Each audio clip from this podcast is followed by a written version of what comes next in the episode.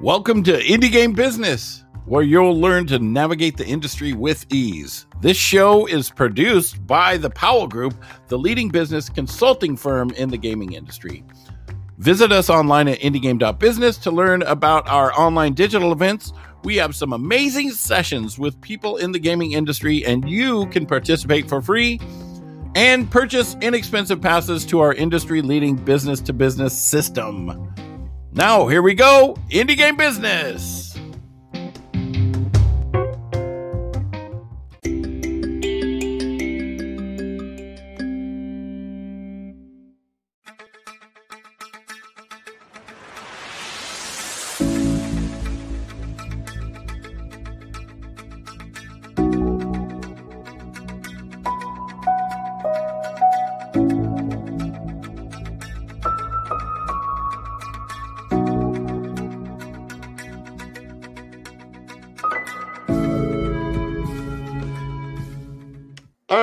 Everybody. Uh, quick explanation. So you haven't seen me a lot over the last two days because I have come down with something and I'm on cold medicine. And as a result, uh, wonderful Bayan here next to me uh, started her talk and she's been talking for the last half hour and I've been listening to it and it's a fantastic talk. And then Dan goes, Jay, you didn't hit the live button. So um, she is kind enough to start over from scratch. and now we are going to have a wonderful chat about production and finding the rhythm from Bayan as soon as she stops laughing because I'm an idiot and this was 100% my fault. All right, I'm letting her go now. Mm-hmm. Thank you, and it's totally fine.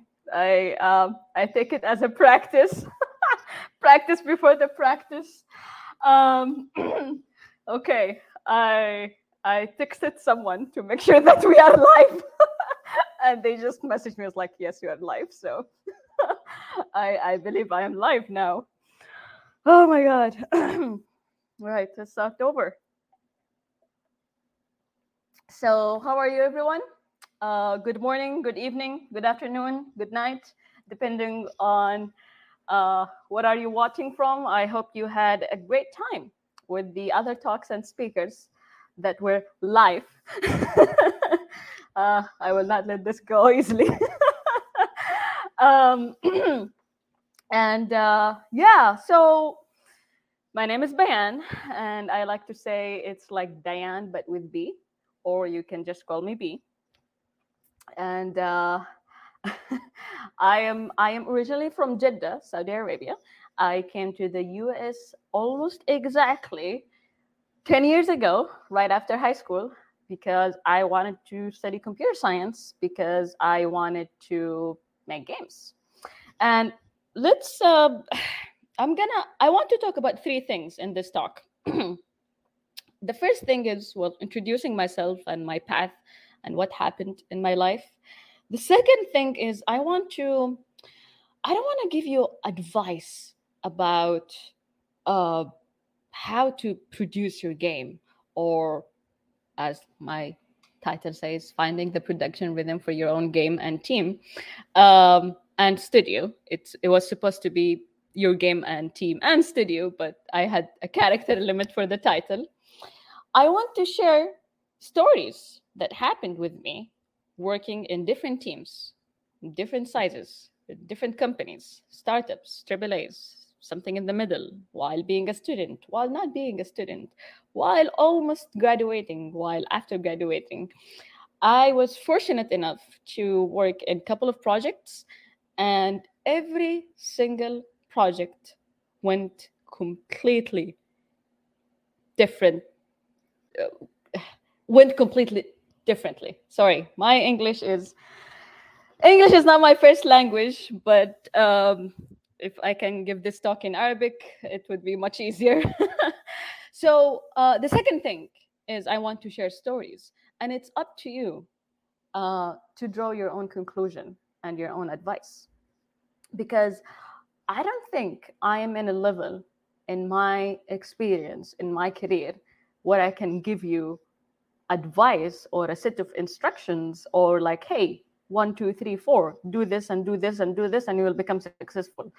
Uh, I'm not there yet. And even if I'm there, I have this philosophy that, you know, no advice works. Uh, no size, no size fits all, or everything is different based on the team, based on the kind of game, based on the circumstances, based on the budget, obviously, based on the weather. It, everything changes. So I will share some stories that happen with me. And it's it's you know when they say take an advice with a grain of salt, take it with a grain of salt and all the other spices, black pepper, cumin, everything, and see if it works or not. And if it works, that's great.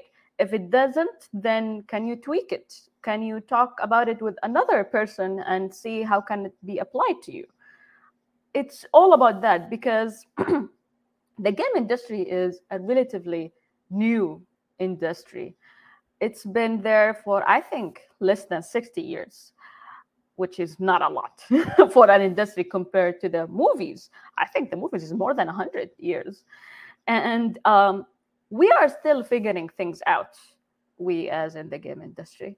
And what worked 20 years ago might not work now. What worked 50 years ago might work now. We never know. And this is partly because it's a new industry, partly because it's a very small industry, partly because um, the, the amount of of of resources the number of resources and the accessibility now we have you know you don't have to make your own engine there's unreal there's unity there's a lot of wonderful uh, game engines like Twine and Bitsy and all these stuff, it's been a lot easier from a software perspective to make a game. But the question is, did it become easier in a production perspective? We don't know. so that, my attempt uh, in, in this talk is to share these stories and try to tell you that some things will work, some things won't work. And the best attitude to have is to be adaptable, to be always learning, to be confident asking questions, and to most importantly, in my opinion, is to enjoy the process. Because at the end, we're making games because enjoy we enjoy playing games. It's it's a completely passion-driven industry. We enjoy playing games, and we want to be part of the making uh, part of the team who are make the people the industry that making the game so why not why not enjoy the process as well and last but not least i want to share some resources that helped me because one of the hardest thing is finding good um, focused valuable resources and um, some some stuff I found really worked really well with me, which doesn't mean it would work really well with you, but it doesn't hurt to, you know, check them. It might inspire you. It might it might not work with you, but it might work with someone else. So when someone else asks you, you can direct them uh, to these resources. So let's start. Okay, about me. Um, my first game, you know, most of us we have this uh, stereotypical story. I started playing. I I am a PlayStation One generation. Uh, I started playing uh, Crash Bandicoot and uh, Pac-Man in the PlayStation One, and uh, yeah, Crash was my favorite game. Oh, Pepsi Man! How could I forget this? Pepsi Man, which unfortunately is not as popular as I, as I thought in the US, but it's extremely popular in the Middle East. So if you have a Middle East Middle Eastern friend, tell them, "Hey, Pepsi Man," and they will uh, burst with joy. Um, and then, as a kid, I always had this thought that you know, companies make games, not human beings. I don't know why I thought companies are you know like factories and robots and these stuff. And it wasn't until my high school that I got into, you know, robotics competitions and the science fairs and all these stuff. And my science fair was actually testing the effectiveness of an educational video game to teach kids how to Google. That was 2010. So, uh, you know, when, when doing research, you have to find a problem and then you have to research the problem and then you have to propose some solutions and write some hypotheses. So the problem was uh, not a lot, a lot of people know how to research, especially during that time, you know, c- using using computer was not allowed in in in, in school and um, you know google was just starting to be more common and we are uh, we try to depend on it more and more. And you know writing a query in google is not like asking questions to a human being back in the days. Now the algorithm got much better. So i was like okay how can i teach kids um, basic googling skills basic research skills using a video game? And my first video game i made was using scratch because i didn't know how to program and code was scary and I I just didn't know. And uh, I was lucky that Scratch, uh, which is a dra- drag and drop graphical um, programming language, was released I think 2009. So I just bought a book and taught myself, and then I made a game. So that what made me realize that I want to study computer science. And even though I really wanted to make games and I wanted to study games, I was like, this is it. This is what I want to do. Because before that, I wanted to be a basketball player. It didn't matter that my height is 4'11. I wanted to be a basketball player because of the Japanese anime Slam Dunk. And I I believe I was good, or I believed I was good in basketball. But then I was introduced to the idea that, oh, you can make games. I was like, let's do it. So I didn't know that there was, you know, 10 years ago, the game design programs and game development programs in universities were not as popular, I think. And so I, I, I wanted to study computer science because I was thinking that in order to make a game, then I need to know how to code. So I need to go to computer science to know how to code. And if I go back in time and if I had the choice between choosing a computer science degree or a game design degree, I would still choose computer science. And this is not an advice. You do you. you know what's the best for you. But in my perspective, in my opinion, I chose computer science because I wanted to have a general knowledge of how computer works, of how coding works, of how programming languages work.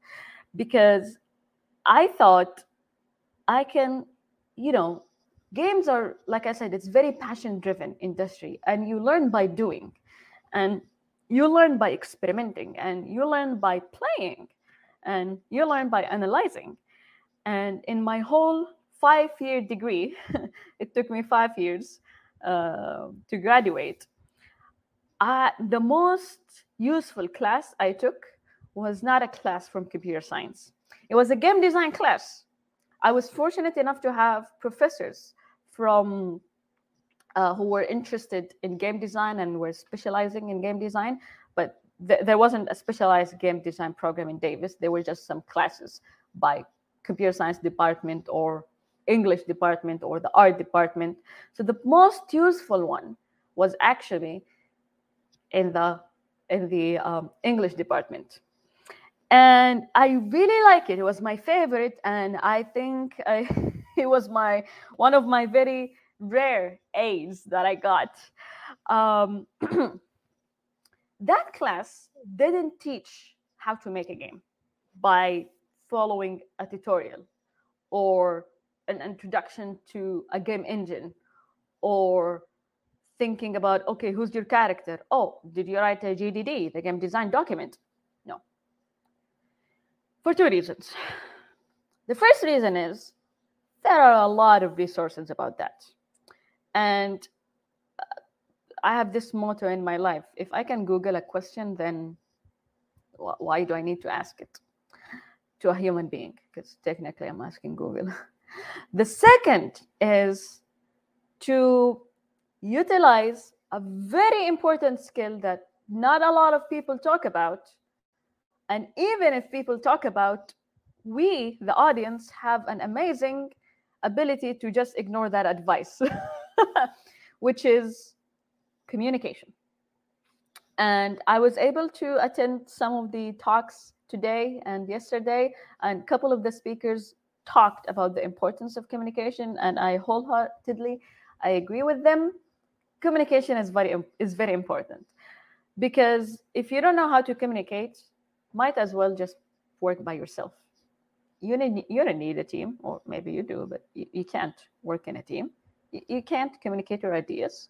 You can't communicate your progress. You cannot um, com- full stop. How? It takes it takes a team. And from my experience working with people who are so talented and skillful uh, skillful in in art doing art uh, coding writing music all these specialties that are needed to make a game they are so talented. They have great ideas. I don't consider myself an idea person it's it's harder for me to have an idea. I ha- it's easier for me to imagine a vision or imagine um, apologies. This is the pest control in the uh, uh, pest control person. Um, anyways back. I got distracted. Oh this way. It's easier for me to have a vision but all these people, all these talents, coding, art, music, writing, voice acting, uh, communi- um, community management, all testing, if you don't have a producer or if you don't have someone with production skills, if you don't have someone who understands what goes into making a game with a team, then I can almost guarantee that the idea will die and the game will take forever to be published if ever is published. And this is an advice not only coming from me or an observation let's let's let's uh, uh, use this word uh, observation not only from me but i actually saw it. I i worked in in in some projects with some companies and they were like the best. It was like yes i want to join you because you're an amazing engineer. You're you have an amazing vision. I think the world needs this game. And i was so excited but then management and production was what's going on here? And the project failed uh, failed by getting released but no traction and then eventually it died. Or they were scheduled to release five years ago and the project is not released yet until this day.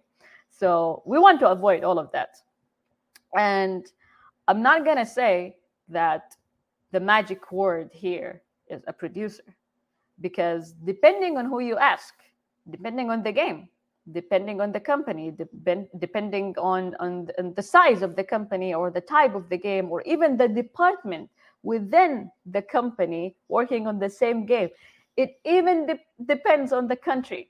If you ask, you, um, what do you do as a producer? You will get different answers because because it, it's different. It's different. It, it really depends on the on the team on the game on the people.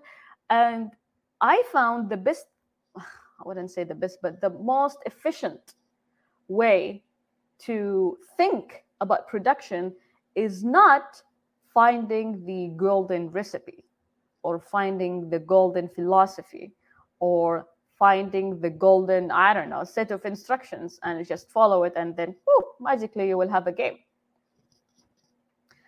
To me, the most effective thing is to be adaptable, is to know your team, to know your game, to know your studio, whether you're working on your own studio or in another studio, like what's the culture?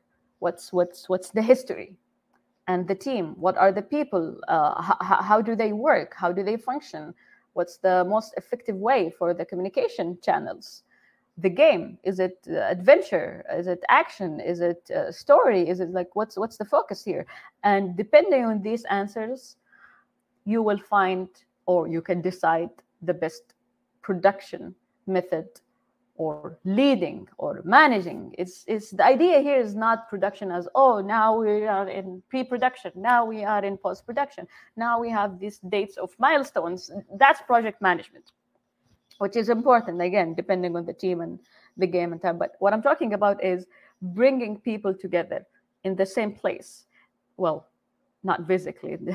it might be virtual, but in the same place mentally, being on the same page, agreeing on the same thing, I would argue that's the hardest thing.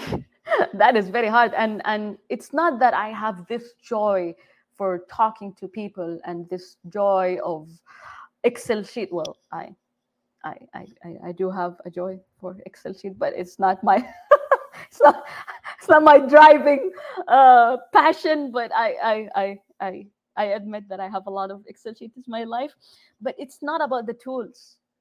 It's about the sense of responsibility the sense of confidence and sense of just logic. And all everything that i just said it sounds very abstract and i apologize for that. Now is my attempt to share some of the stories that happened to me that made me to conclude these stuff that i just that i just shared. So the first story i want to share is that when i was in uc davis when i was a student you know as a someone who's interested in game development, I was very active in the game development uh, club. I was the co-president, and we were doing workshops every week. We were organizing game jams. You know, we were doing the usual thing.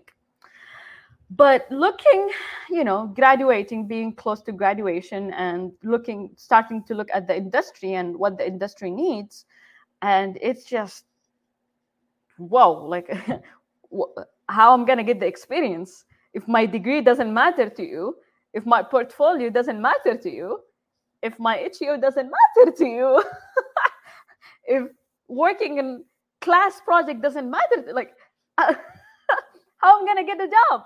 Like even the associate roles, the entry level uh, roles, they require a year or two of experience. So how I'm gonna get get there? And I believe this is a problem that I, I don't know if I can solve it. I, I, that, and I still don't know how to solve it. Like there are some ideas, there are a lot of people who are pitching ideas and trying to have this mentorship programs and doing conferences like this. Like we are trying, and I think it's a collective effort. Anyways, as a student close to graduation, how can I solve this problem? So I get this idea of pairing students from the Game Dev Club to researchers and professors in the university who need games for their classes or their research or their lab or whatever it is. Because you know some researchers are are um, studying the effect of games and you know mental illness or motor skills or memory or whatever. And some professors we were lucky to find a professor who are who was designing an online class and wanted the assignment instead of writing an essay or whatever she wanted the assignment to be a video game. She wanted like how, how cool is that? You you you play a video game for grades. So we were lucky to find this professor and we um you know we were she was interviewing us and she had a team of i think six or seven programmers. And i was interviewed. I was in my third year and I said no because I was not confident in my programming skills. I was third year, I was studying computer science. I knew I wanted to make a game. This is a perfect opportunity for me to make a game, like an actual game for a client, the professor, and you know, actual users are going to use the, the game, the students.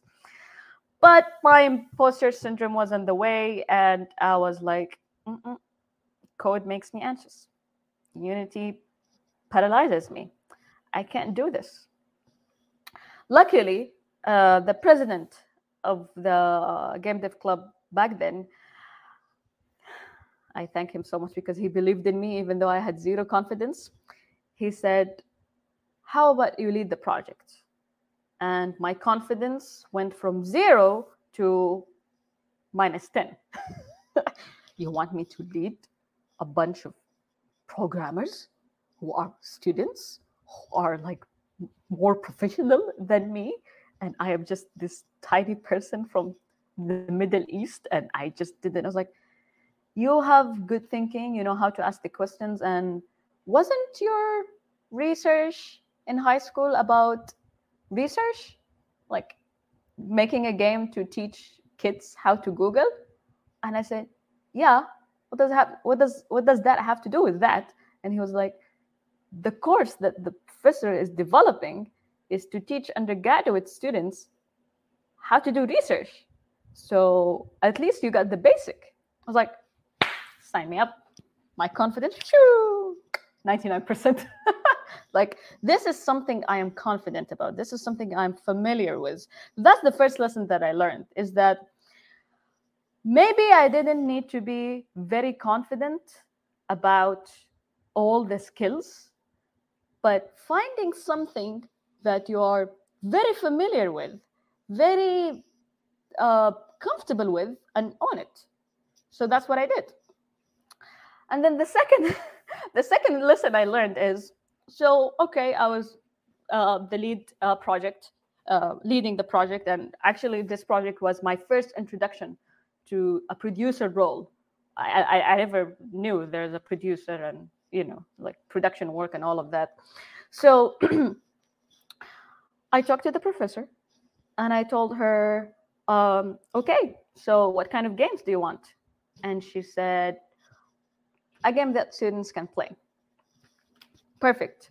So are you looking for what? What are the goals? I was like, oh, the goals here. This is the syllabus of the class. Like, okay. Here I realized that my second tool as a producer or project lead, I didn't know back then, is so the first one is confidence. Even if I don't have it, like pick something and try to be confident about. The second thing is asking questions. Because the reality is, and this it's not coming from me, it's coming from a lot of people, is that not everyone is aware of what things are supposed to be going towards, especially in making a game, because we are making something completely new, completely different.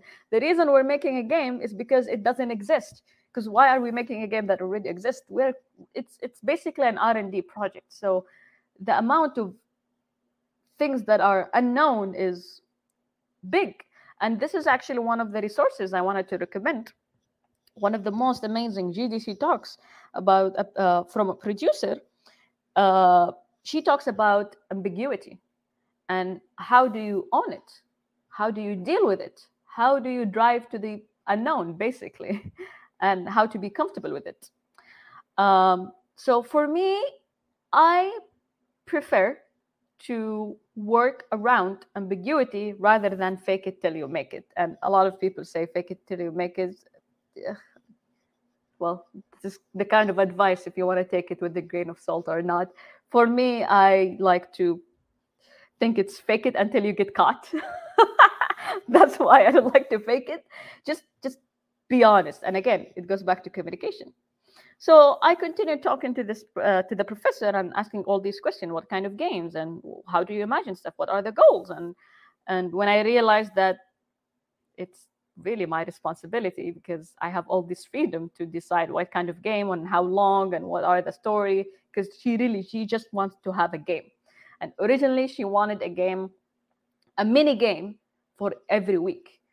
UC Davis and most UC campuses are in quarter system. Quarter system has 10 weeks. Every week is a lecture and talks about something. And she wanted a mini game that is about that topic for the week. So um, when I realized that I have a lot of freedom and there's so many different ways I can go, uh, uh, the first thing I did is talk to my team. And I was like, hey, you are seven programmers, and we all know that it takes more than a programmer to make a game. So are you comfortable? Um, you know, having a different role. Are you comfortable with art, music, writing, blah blah blah? So we shuffled the whole thing, and then we started brainstorming our goals. Okay, we have a syllabus, and a syllabus is goals designed for a course, not for a game. every project have a set of goals and these goals needs to be written in a way that res- not respect uh, tailored to that kind of project. You cannot uh, basically you cannot take a syllabus and make a game about this syllabus. Um, and i'm a student. I didn't know what to do. And my client who was the professor is supposed to be the subject matter expert. But that that's the gap. You have someone who is subject matter expert in the course in the material and you have people who are expert to some extent in the game but you need someone in the middle. And if you go to uh, there's a lot of actually there's a lot of educational game companies or sometimes they're called edutainment. Uh, they specialize in that and they have their own framework on how to make educational games. They have their own um, uh, production pipelines. They have their own educational producers. They they know their thing. But we are students and we are we're working in a legit project with a budget. We were paid for it. Some of them were some of us we were paid and some of us were um, they received uh, uh, university credit and you know we were all uh, compensated in different ways. But it's like a legit project. It's not a game jam or something. You know it needs to be up as a, the production um, quality. Um, anyways so that's my third lesson my third lesson is i'm in this position where i have a lot of responsibility and a lot of freedom and not a lot of guidance and direction. So let's try to find people who can guide me. And that is one of, I argue, is one of the most important, most impactful, and most difficult things in the games industry to have a mentor. And i appreciate all the initiatives. I appreciate all the you know conferences. I appreciate all the programs they're trying to pair people together mentees and mentor uh, mentors but it's still somehow difficult. You cannot well maybe you can but you know you cannot show up and hey can i be your mentee? Or even in the mentor mentors are busy. They have their own life. They have their own not only working in, in, in their in their job but especially if they're veterans and they have 20 years 25 30 they have families they have stuff. So taking someone and trying to mentor them and you know a lot of research studies showed that effective mentorship happens um, uh, continuously like not a session of once or twice and that's it. Like it's something because what you're asking for here is we want to grow. As as beginner developers we want to grow. Again the game industry is new. The the the resources are unlimited but the actual experience is limited or that's how i felt. It's very limited. It's very i wouldn't say eh, gate kept but to some extent it's the smallest industry and people have been working in the industry they've been there for a long time and why would they change? And they try their best to you know that's why we have gdc they they share their stories they share what worked what didn't work they share presentation how do you drive communication how do you drive um, how do you improve your vfx how do you write your story mechanic and all of these are very helpful but not to me at that specific stage. Because at that specific stage, I needed to deliver a game with a bunch of programmers who are, we are all students. We work not full time and not part time. We work on our free time whenever we get it. and we don't have someone telling us what to do. Like, just make a game. Like, here you go.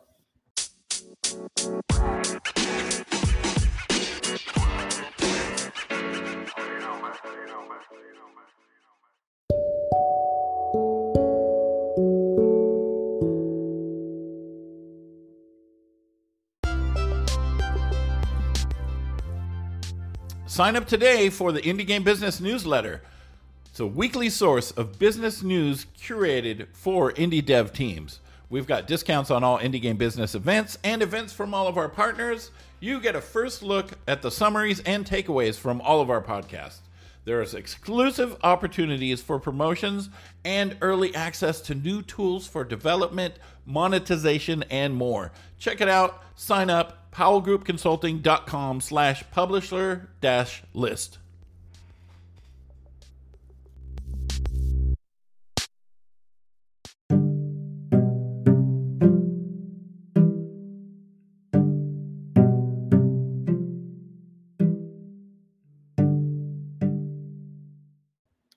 So I started reaching out. I started reaching out to people. I started reaching out to um, my professors. I was like, hey, do you know some other professors? Hey, do you know someone who's in the games? I tried to reach out to the um, uh, the professor who were offering the game design class in the English department, the art department, in, in every department. I tried to reach out to the um, uh, IGDA chapter uh, in, in I live in Davis, so um, the closest was the closest one is in Sacramento. I reached out to the Sacramento uh, president, and um, he he was actually very kind. He uh, I I we started talking, and then I realized that it's better to have the whole team listen to, to him and guide us. And he was so kind to welcome us in his place, and then he shared with us about. Um, um, you know the milestones and the alpha and the beta and the testing and the content complete and the feature complete. This stuff we've never heard before. And how are we expected to to learn all of that? So um, I, i'm grateful. I'm grateful and i'm lucky. And it worked. And that's my third lesson or i lost count. But the lesson is to reach out and it might not work. I I reach out to a lot of people in LinkedIn. I was like, hey, I saw you did this. You're working in this. What's your advice? Or what's your advice didn't really work. So I like, hey, can I ask you three questions? One, two, three. And depending on how they answer, I get a feeling of, oh, this experience aligned with what I want or what I need at my current stage or not. And then I move. And I'm still in touch with some of them.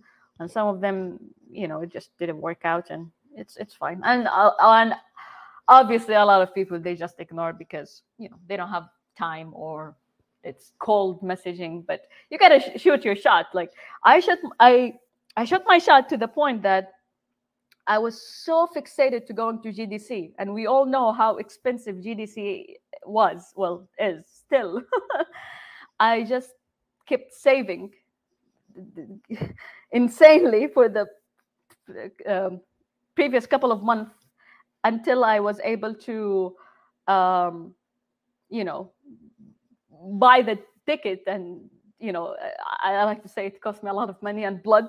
it was just so painful because I just want to meet people who can help me.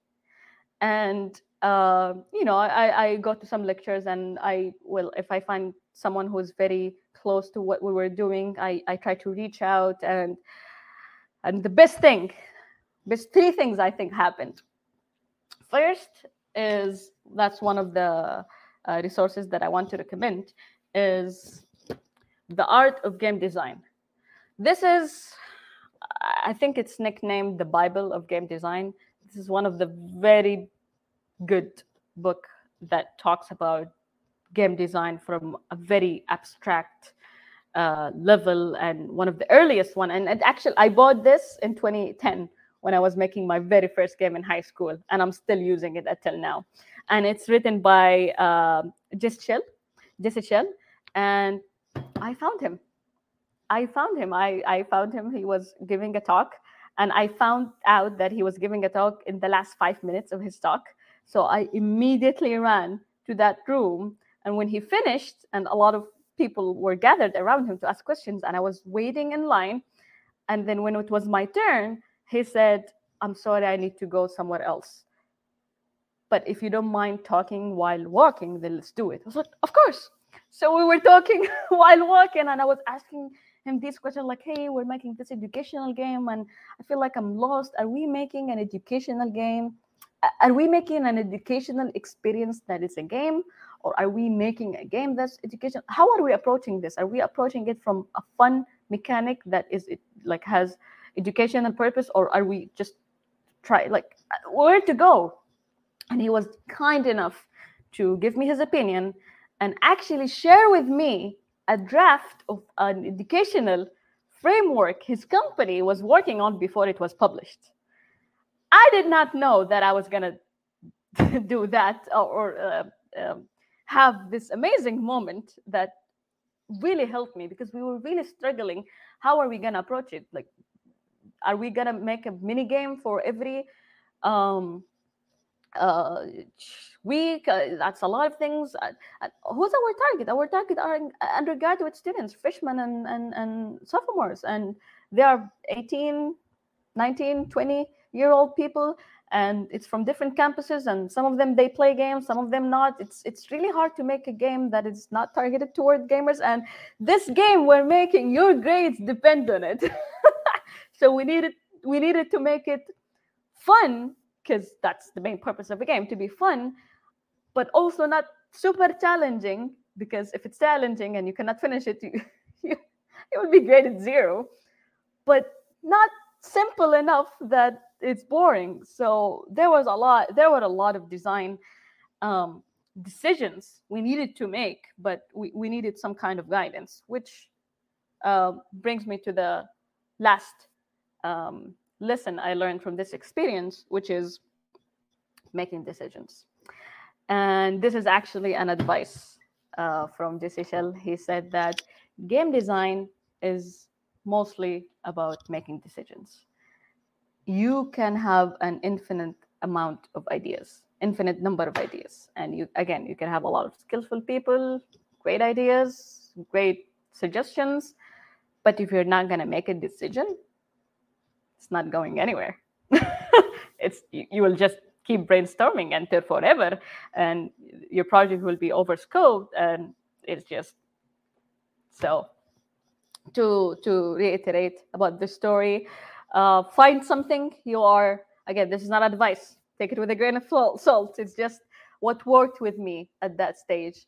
Um, and I just would like to share it. Um, find something you're confident about, especially if you're strugg- struggling with confidence like me. Um, feel free to ask questions because if you don't ask questions, you're not going to get answers. Um, seek mentors, it's the hardest thing, but try to be out there. One of the amazing moments that I cherish a lot is um, also in GDC. I was I was talking to a friend. I was catching up with a friend of mine, and then I saw Amy Hennig walking. It's like, is this Amy Hennig? And I talked to my friends like, is this like, what? Okay, let's go. And I immediately went there and introduced my. I had nothing. I had nothing to share. I was just I um I just graduated from college, and you know, I I I had nothing to share. Period. But I just wanted to be out there. I wanted to introduce myself, and she was so kind to introduce herself as well. She didn't need to, but she also introduced herself. And she was asking, What do you do? What are you aspiring to be? What's your focus? And she, I think that that was great. And then her advice was Be tenacious. Be humble. That's very important. And put yourself out there like you just did. And I felt like I was blessed. and I really uh, took this advice and it really helped me because after we released the game, the research game for the professor, I still wanted to collect feedback. So I reach out to students, I reach out to educators, I reach out to game designers. And one of the educators and um, PhD students, researchers in education, the Department of Education, I reached out to her and I told her, hey, we made this educational game. Would you like to give me feedback? She told me, uh, this is great, but I really don't know anything about games. But my colleague's partner is into games. So let me give you his email and um, talk to him like, sure. I send him an email, and it turns out he is Chaim Gingold, the game designer for Spore.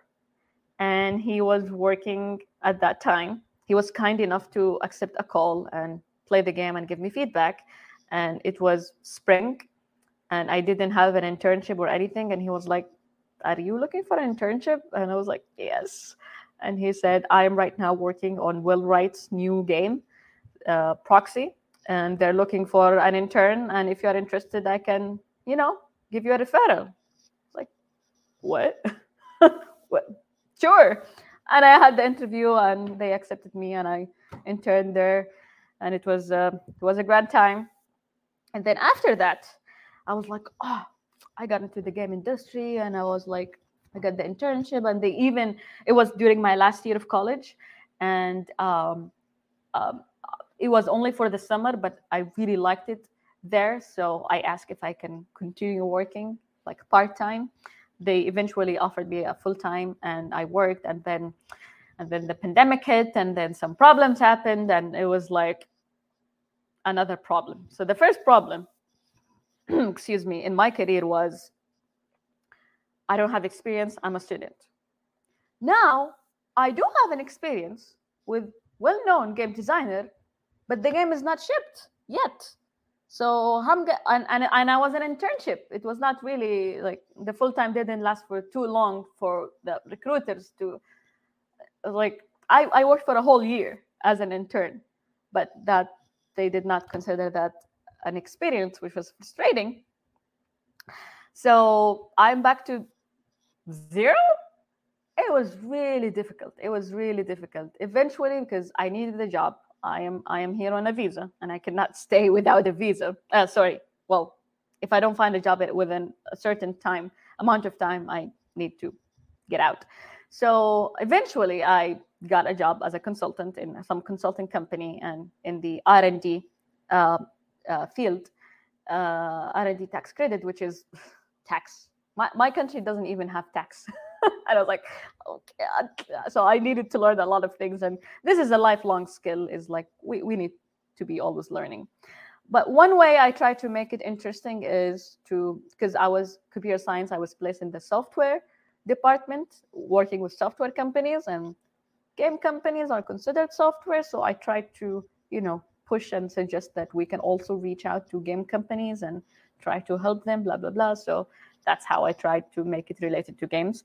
But at the end i was not making a game and i was not working in a game and applying to jobs was very frustrating so i decided to make my own studio blue tango street.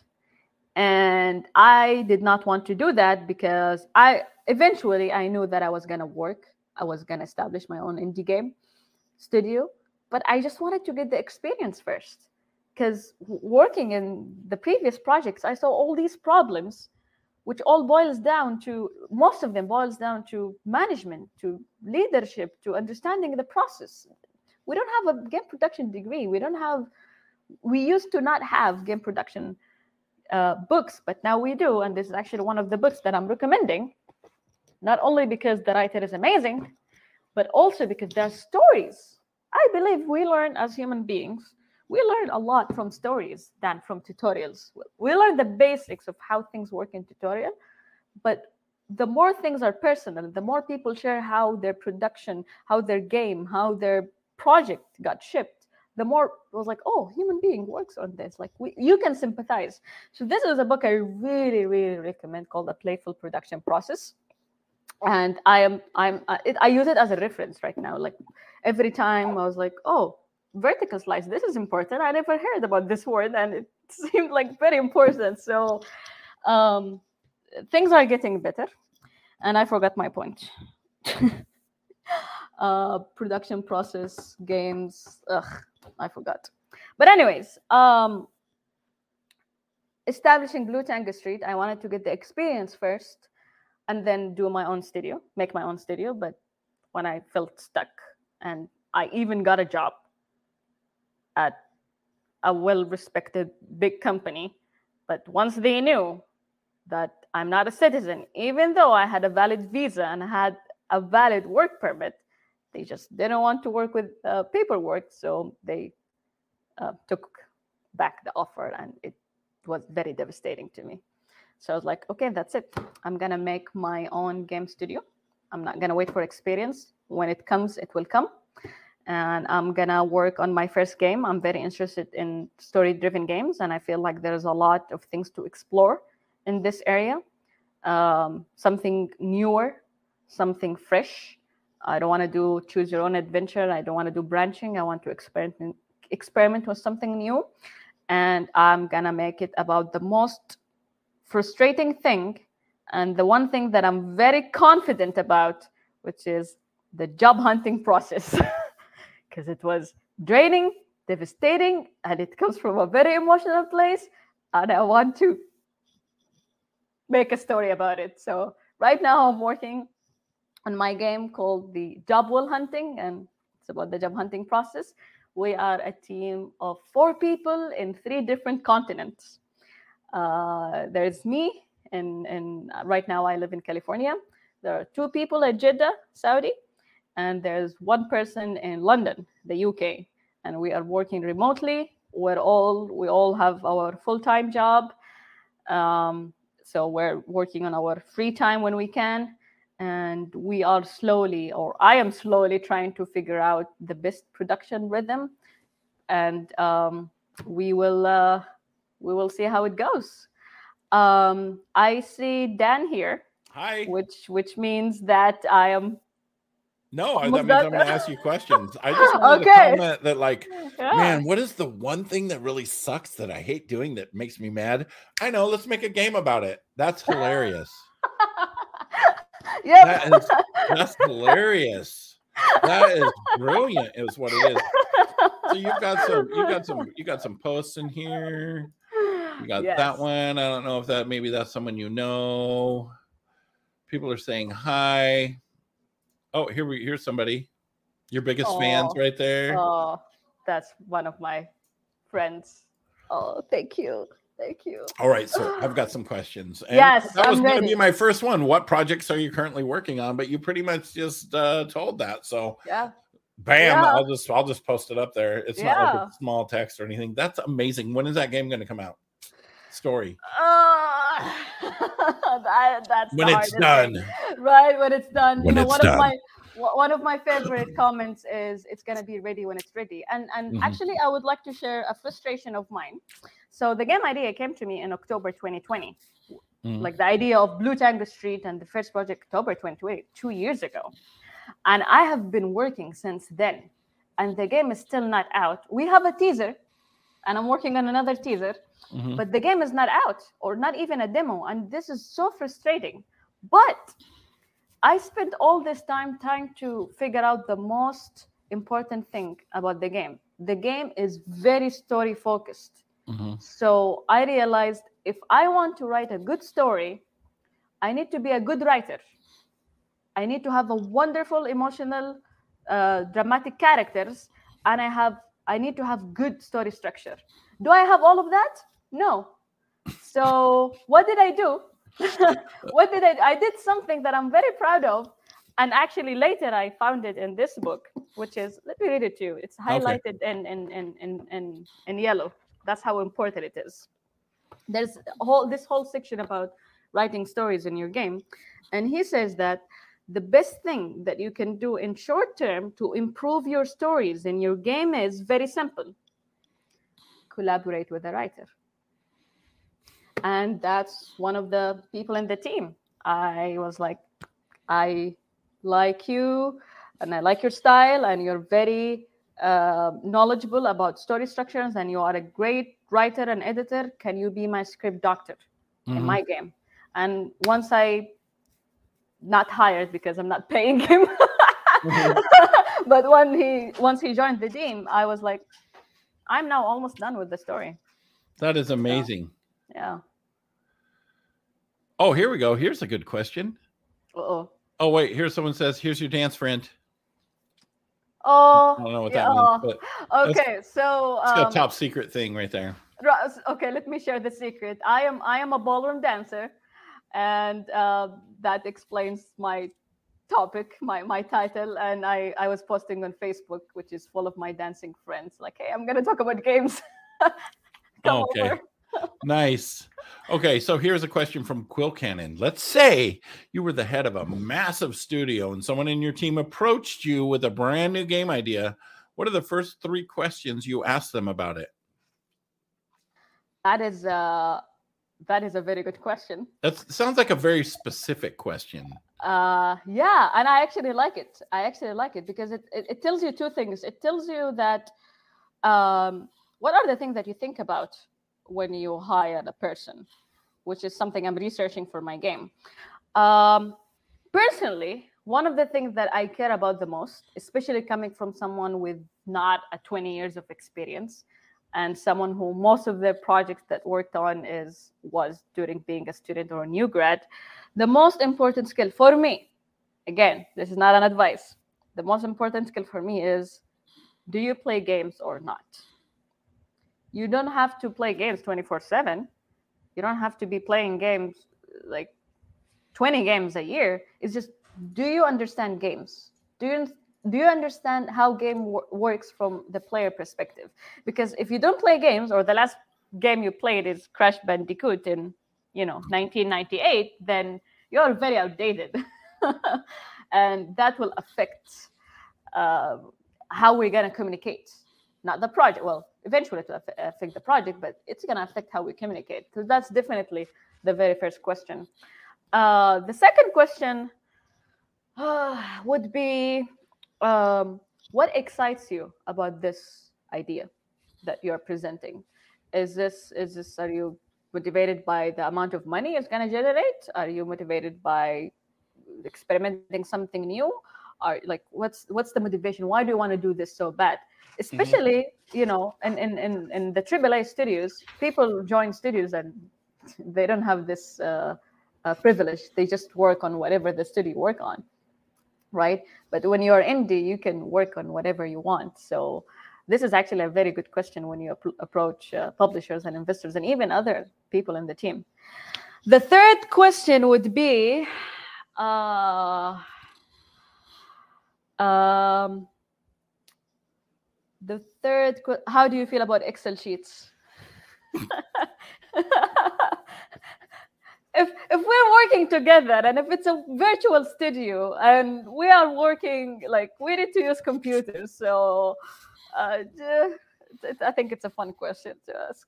Those are all great questions. Those are, they're very like those are probably very different than questions i would ask. But that's great uh, lee perez says what is your favorite tool to store or organize your ideas sticky notes on the window.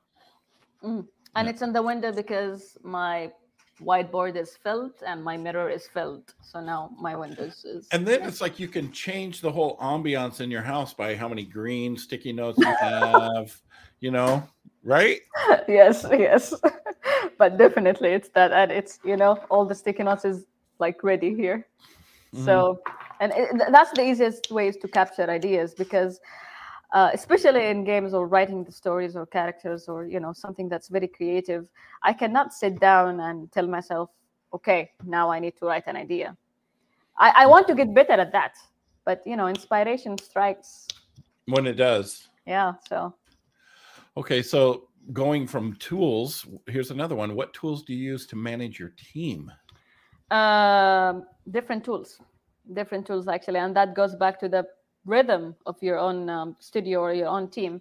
So this is funny because uh, when I was working on the research game, I was trying so hard for them to use. Um, we started using Asana, the project management mm-hmm. tool, and then it was so blunt. And then um, we worked on something that's specifically designed for uh, game studios and game teams called HacknPlan. It's amazing. I love it.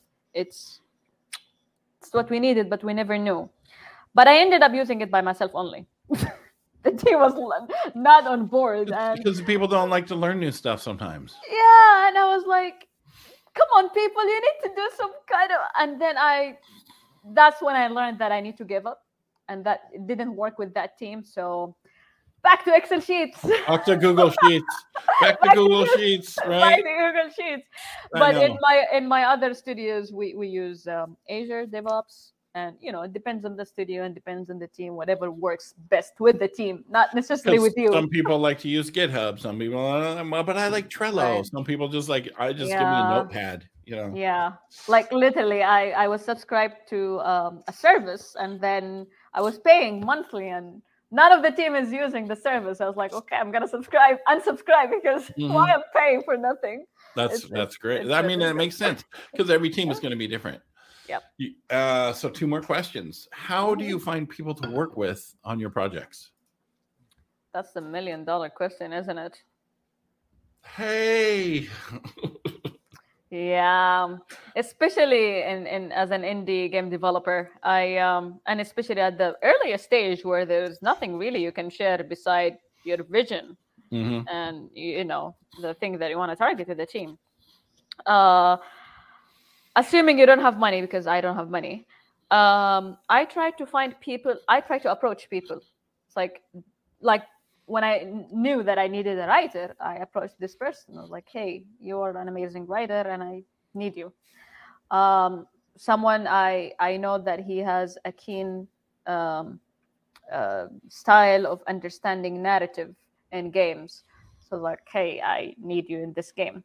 And I think one thing that worked with with me because I am lucky, not because I did the right thing, is that we all can relate to the job hunting process. So it was easy sell.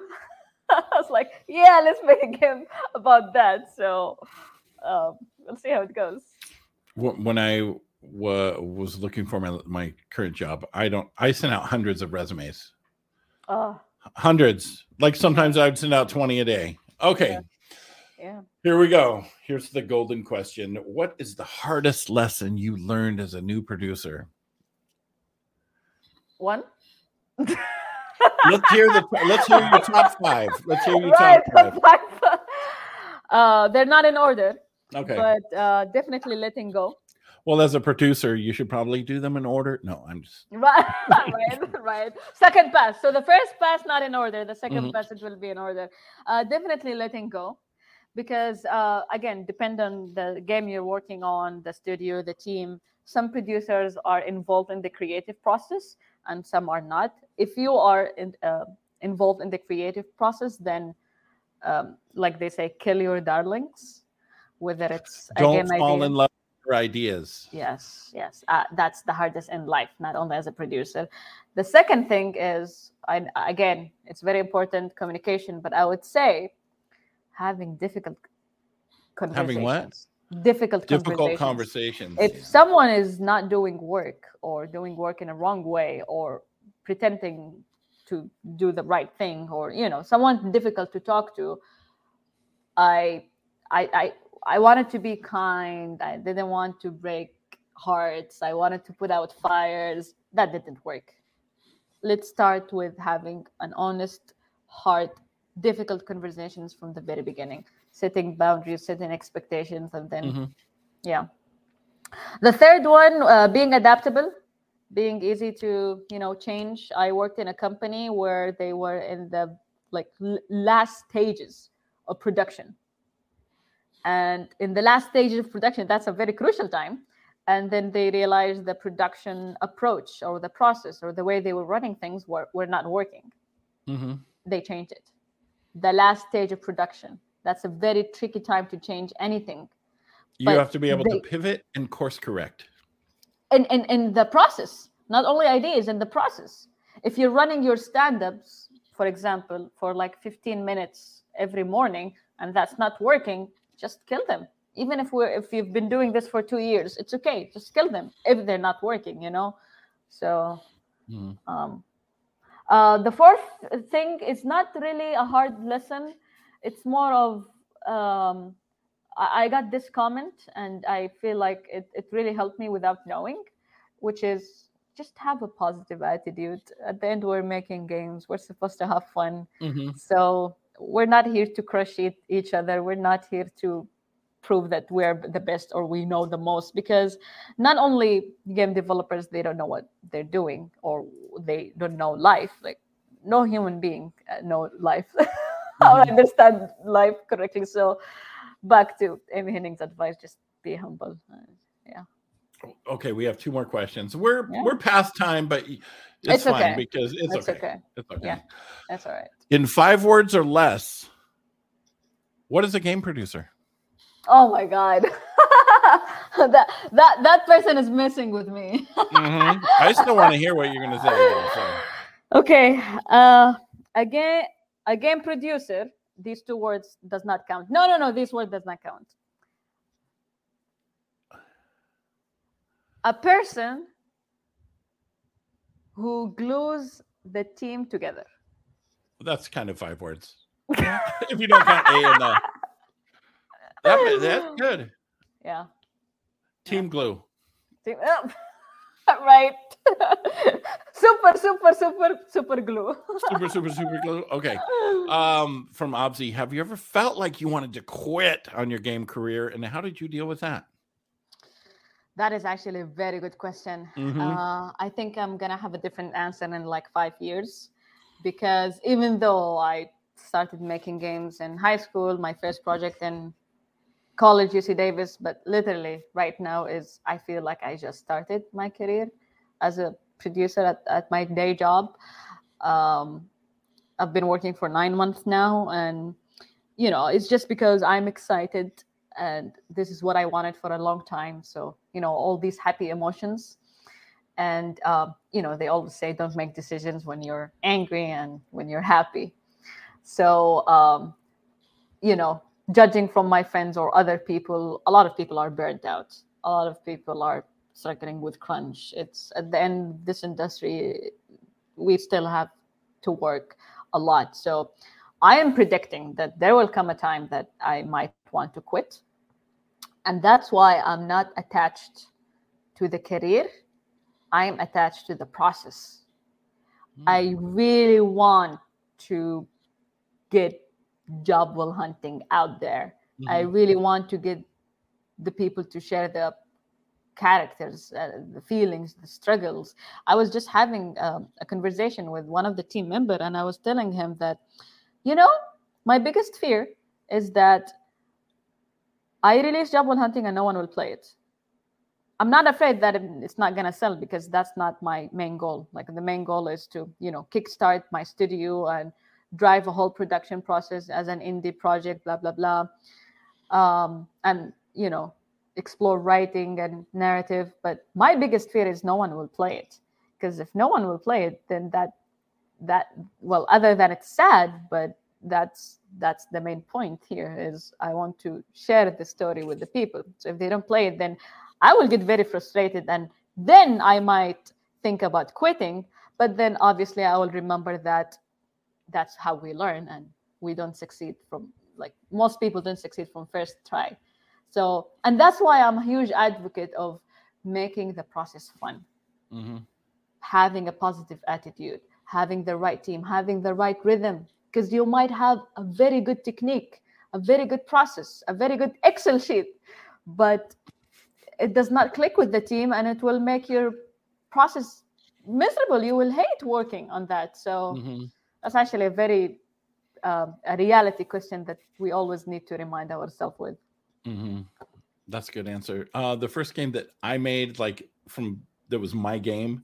Uh, when I was done, I was done. I'm like, I am never making a game again. It should have taken like six months. It was a mobile game. It took two years. I went through three programmers, spent a bunch of money. It was super frustrating. Then when it came out, I like, I'm done. I don't even want to rebalance the game. I don't care. I didn't even care about it. Released. I was like, I didn't care. I was done with it. I just was done. But I, I did a game from beginning to end. Yay. Yeah. Well, thank you so much. And when after we end, uh, hang out for a second because I got a message from Jay for you. So I'll tell you. Um, thank you all so much for hanging out with us for the Indie Game Business December conference. This is number 11. I believe. Wow, we're going to have another one in the spring. That's going to be soon. Also, tune in on Friday for Indie Game Business. We have a special guest. Amazing. Friday at 11 a.m. Central Time. Thank you so much. And also join the Discord, discord.gg slash indie game business. There's amazing group of people over there, all kinds of industry veterans, indie developers, producers, um, publishers, PR people, influencers, live streamers that want to live stream indie games. Yeah, go over there and check it out. Thank you. Thanks, Bayan.